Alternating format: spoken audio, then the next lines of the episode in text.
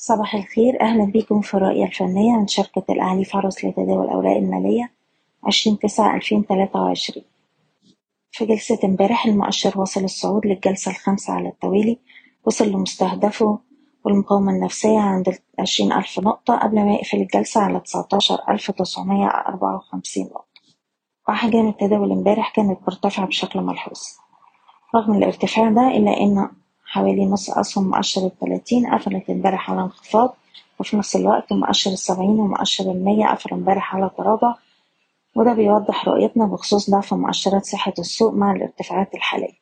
وبالتالي مهم على الأجل القصير تخفيض مراكز الشراء بالهامش ورفع مستويات حماية الأرباح لأن المستويات اتسجلت في جلسة امبارح حسب كل سهم على حدة للتحكم في المخاطر في المستويات السعرية الحالية. من الناحية التانية مستوى المقاومة التالي هيكون حوالين العشرين ألف وربعمية نقطة ويلي مستوى العشرين ألف وستمية نقطة. بشكركم بتمنى لكم التوفيق.